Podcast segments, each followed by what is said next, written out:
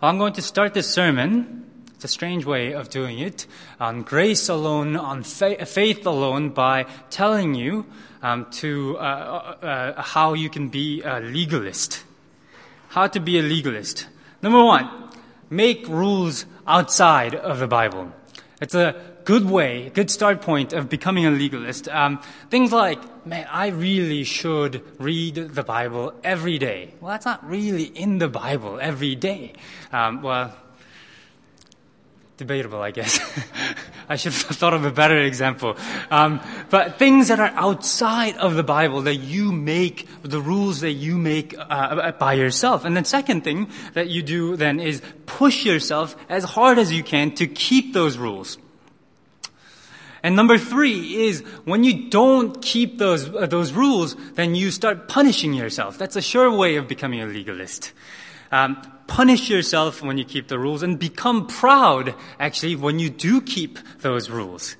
Um, and, uh, uh, and, and finally, appoint yourself as a judge and get angry with people, look down on people if they don't keep your rules that you set up for yourself, or um, look down on them because they have a different set of, uh, set of rules. Sure way of be- becoming a legalist.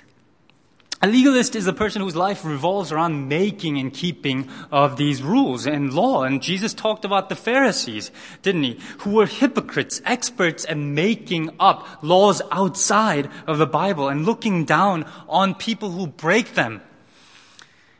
Who became really proud when they kept those rules um, and really despaired when they didn't. But this wasn't simply a first century problem in the days of Jesus. This is a pro- uh, the problem uh, happened throughout the history. It happened during the Middle Ages as well, at the time of the Reformation. As many of you know, Luther was a legalist. And it's quite understandable. This bright young man was on the way of becoming a, a, a, a promising lawyer.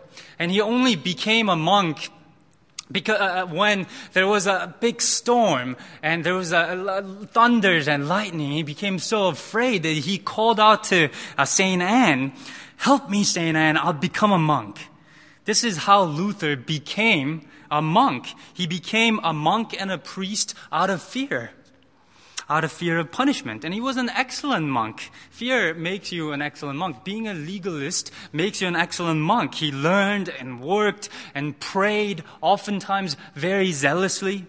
At times he was so terrified uh, at the wrath of God that he uh, confessed his sin 20 times a day to his confessor, 20 times. And he would sometimes punish his body, discipline his body by sleeping on the floor.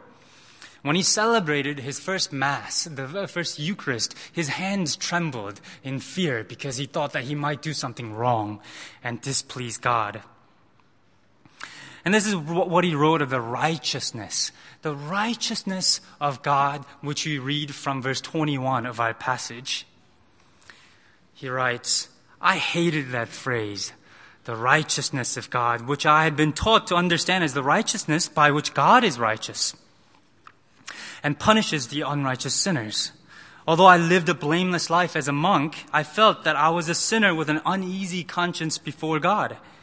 I also could not believe that I had pleased him with my works. Far from loving the righteous God who punishes sinners, I actually hated him. Did you hear that? It starts from hating the righteousness of God. He ends up by saying, I hated him. I hated God. He hated God because nothing seemed good enough for God. How could he please God with his good works? And legalism is frustrating because if you're like Luther or like me, or many, I think all of us who've, who've, had experiences like this, at the time, the time of complete obedience is very few and far in between, and it's very fleeting. How can we, how, how long can we actually go without sinning? We feel very good when we keep these laws, but when we fail, we despair because we tried so hard, but we can't seem to to keep these uh, simple rules. Um, there's another person and I in this church who, who, made up a rule for ourselves that we would not use electronics after a certain hour in the night. Even that has been really, really difficult for me to keep. And we make up these rules and then we live with our ups and downs. Up when we keep them, down when we don't. Why is it then? Why is it then we keep turning to legalism? Why is it then we keep making these rules and try so hard to keep them? Well, I think the first reason, one reason, is that we do not take the Bible's diagnosis of our sinfulness seriously. We can't believe that we are as bad as the Bible tells us that we are. Um, look at the beginning of our passage, Romans chapter 3, verses 9 through 20. If you just skim over there, Paul here quotes from all over the Old Testament to tell us how bad everybody is. From Proverbs, Psalms, Isaiah, Psalms yet again.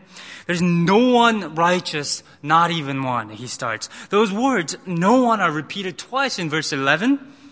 In verse 12, he says, all then have turned away from God, then concludes that no one does good, not even one. Yet again, he repeats it at the end of verse 12. This means that even the best men, best women that you know, the most noble, the most honorable, the most humble, most uh, seem to be sanctified, the idealist, most celebrated man or woman are laden with sin and cannot stand up against the test of God's law. In fact, it's usually those people who are most noble who seem to be so aware of their flaws. They're the first ones to tell you that they are not what they seem to be.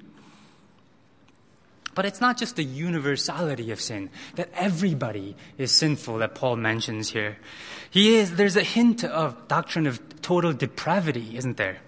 The idea that all of our being is tainted with sin. Look at all the body parts that are mentioned in verses uh, uh 13 through 15. 13 through 15. Throats, tongue, lips, mouth, feet. Totality of one's body. Our hearts, mind, lips, hands, feet, our reason, our emotions, our desires, our wills are all affected by sin. There's times, uh, there, at, at, times, misunderstanding of this uh, uh, uh um, doctrine of total depravity. Some people think that it's a, uh, this means that we are as sinful as we can be. We're as bad as we can be. But you know from experience that is not true. There's good in you, there's bad in you. And we see that outside of the Christian church as well. People who are not Christians, there are good, there's good in them, and there's bad in them. That's all of us. That's the total, uh, that's the doctrine of total depravity. That not, not that we're as bad as we, uh, we can be, but that all of our faculty in our, in our life, of our being, is affected by sin, is tainted by sin. This is how Reverend uh, Packer, um, J.I. Packer, uh, puts it. No one is as bad as they might be, but no action of ours is as good as they might be. No one is as bad as they might be, but no one is as, as good as they might be. Nothing that we do is purely good.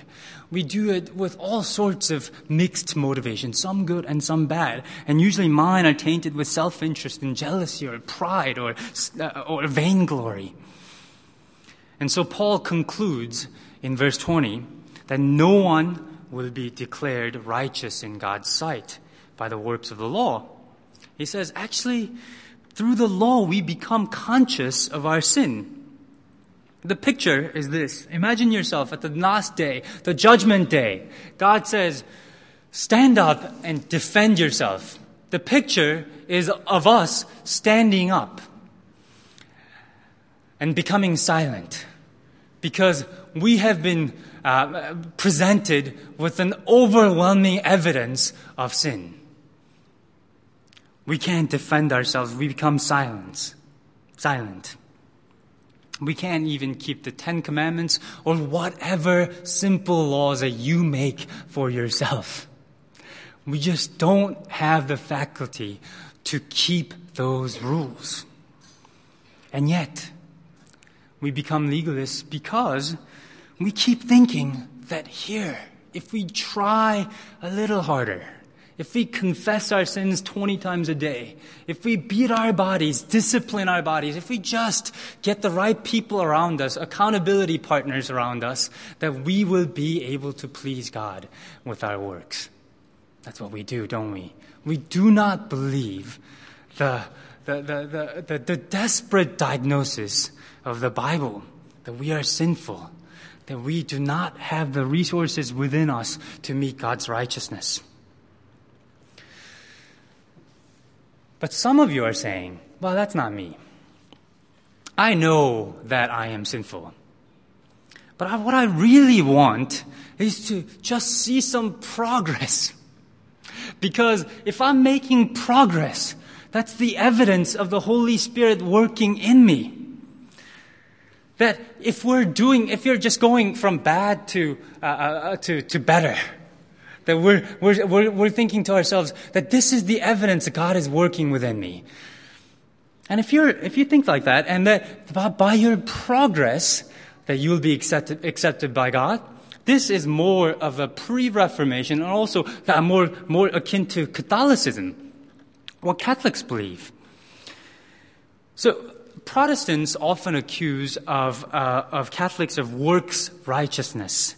Um, the idea that we can earn our salvation. Well, that's not exactly right. It's not that Catholics think that works saves them.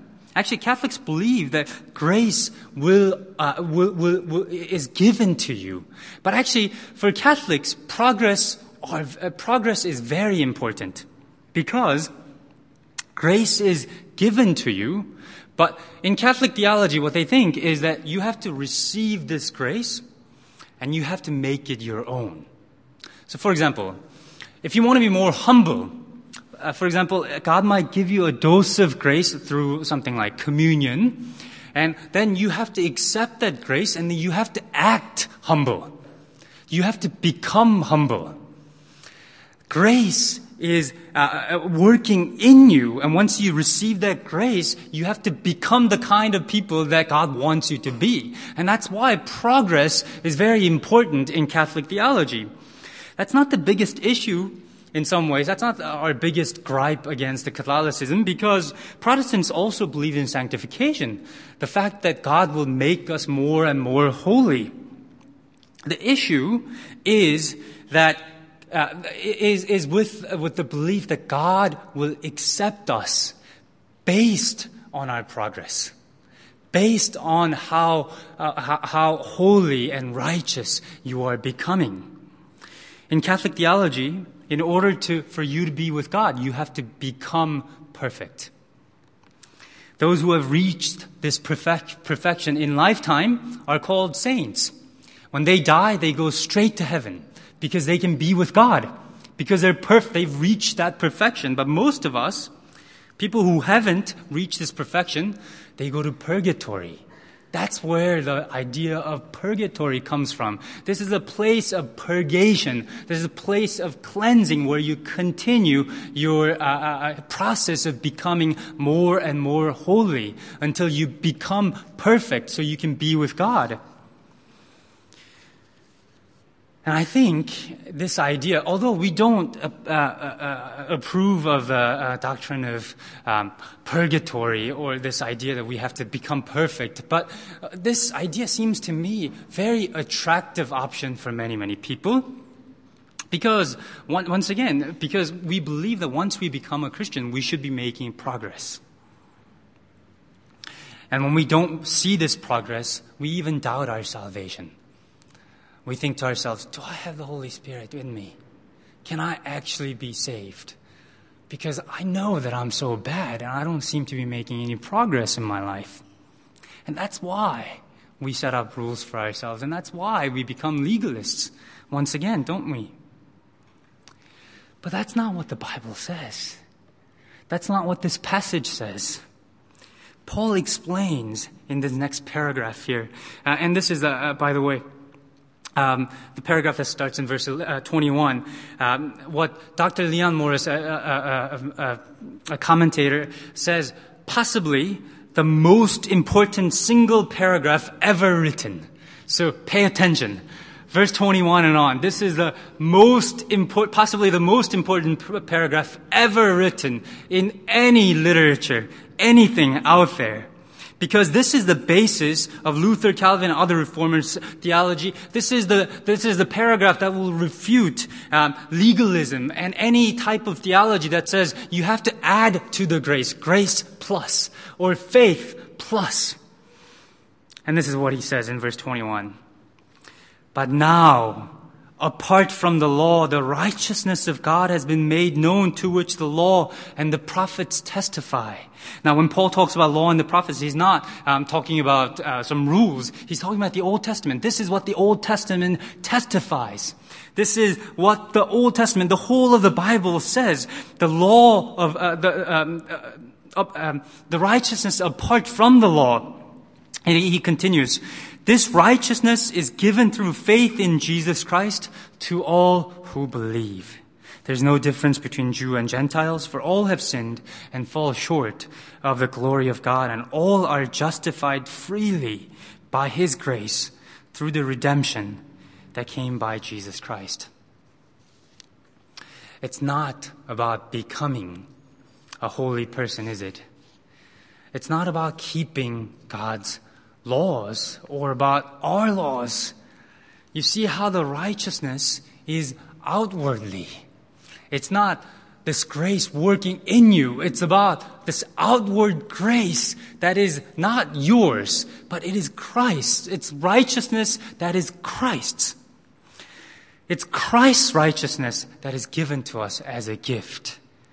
Once again, in verse 22, the righteousness is given through faith in Jesus Christ to all who believe.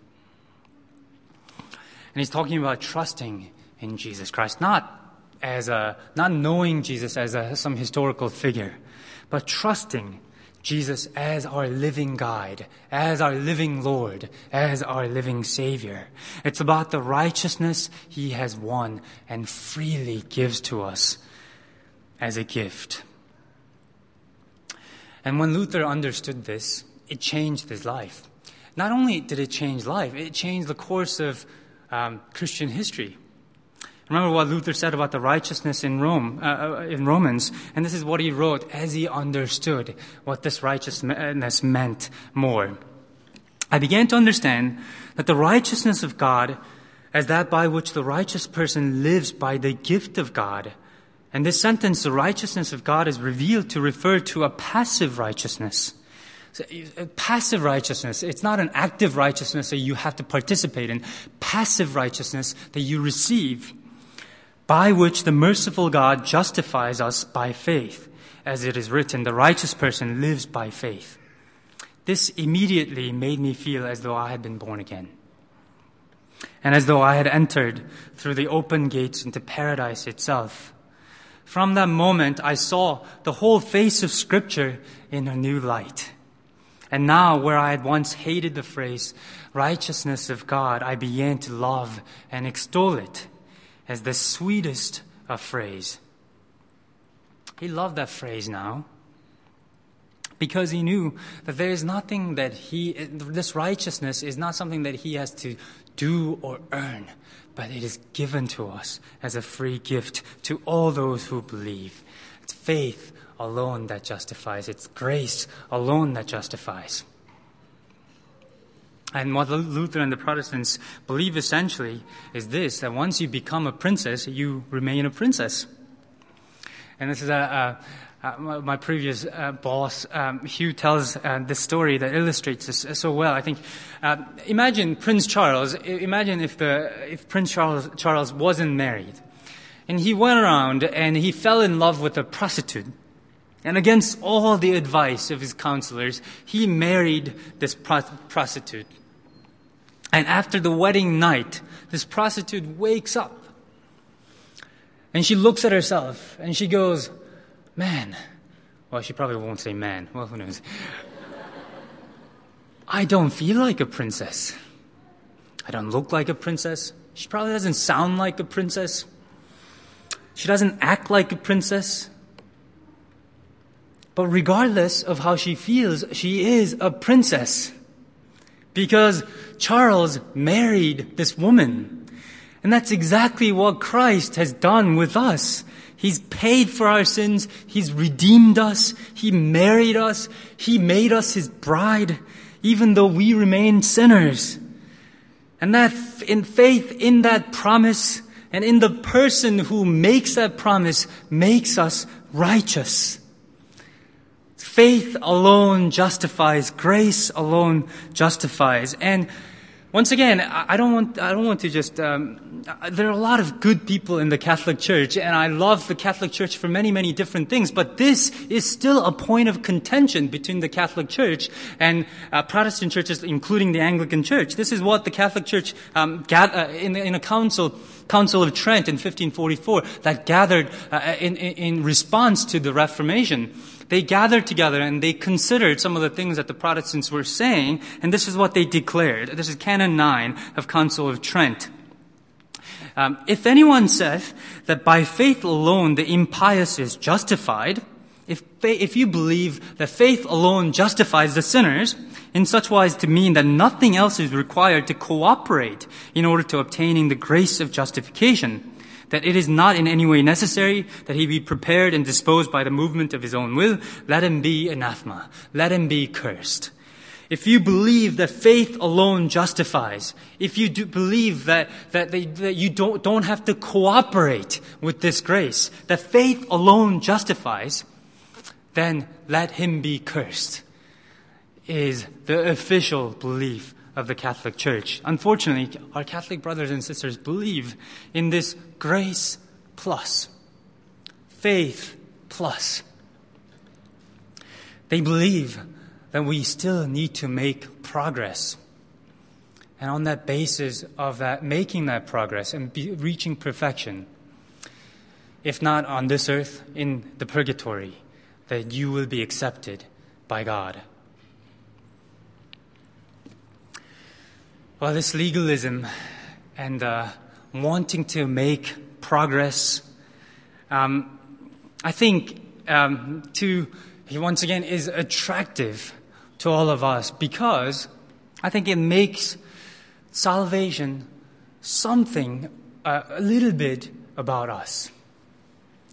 We have this sense in us that we really want to make a little bit of a contribution that salvation should be at least about a little bit about us.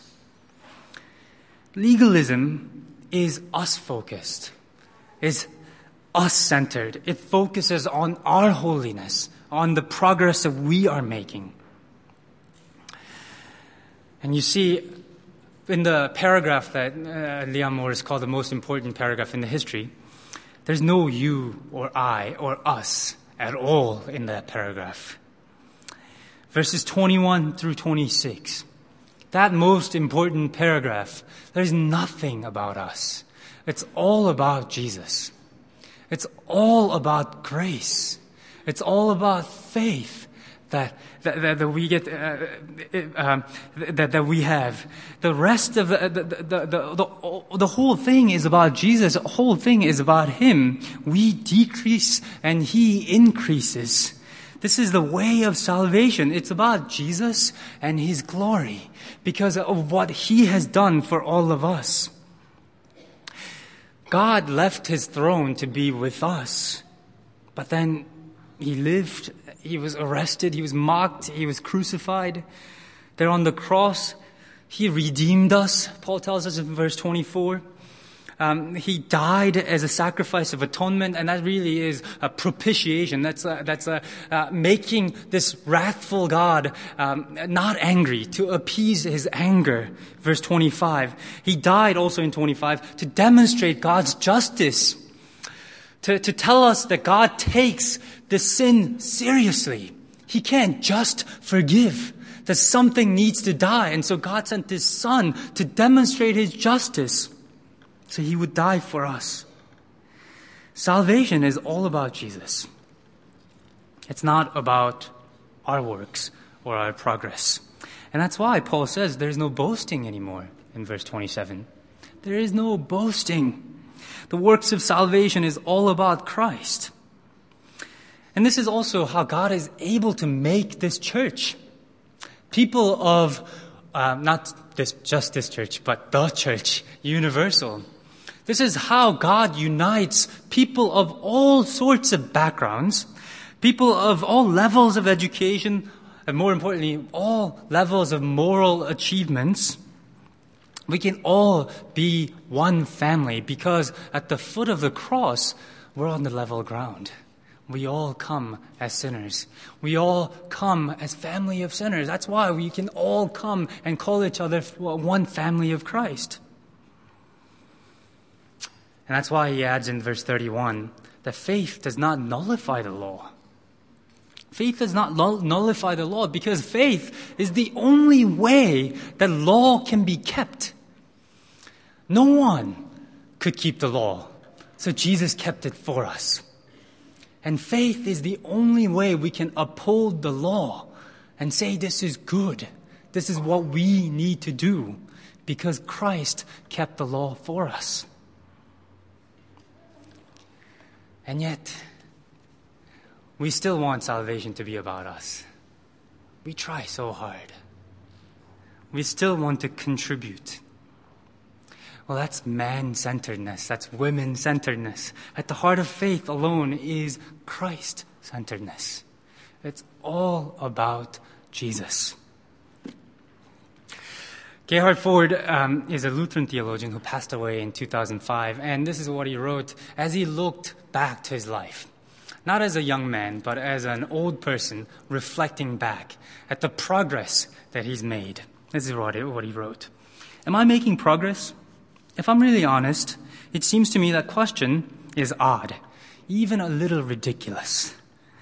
As I get older and death draws nearer, I don't seem to be getting any better.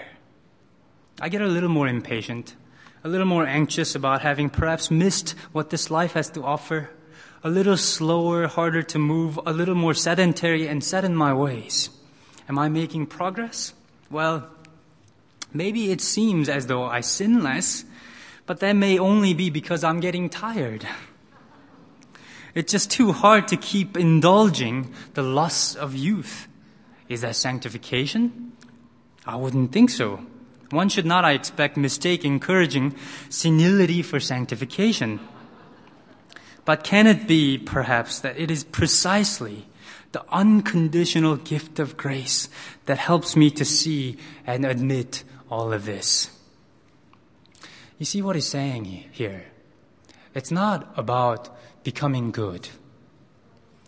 It's not about, um, he can admit that, that, that, that he's not uh, become any better because he knows that it's not about him. It's about Jesus. It's the grace that allows him to admit to people that he's a sinner that all his efforts to try to be better has failed because he's confident in the grace. Real progress is less obsession with the self, either good or bad. We don't become proud when we are good, and we don't despair when we are bad. What I hope is that that will happen to all of us as we look at the doctrine of this faith alone and grace alone, that we will forget ourselves, that we will be filled with the knowledge of Jesus Christ, in our love of Jesus Christ, that we will be filled with this vision of Jesus living and dying and resurrecting for us. That every day we'll be, we'll wake up and think less of ourselves and more of Jesus.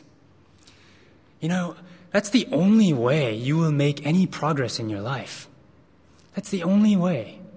If you look at Jesus, the author and the finisher of faith. And as we do that, let Jesus Christ be glorified in all we do. Amen.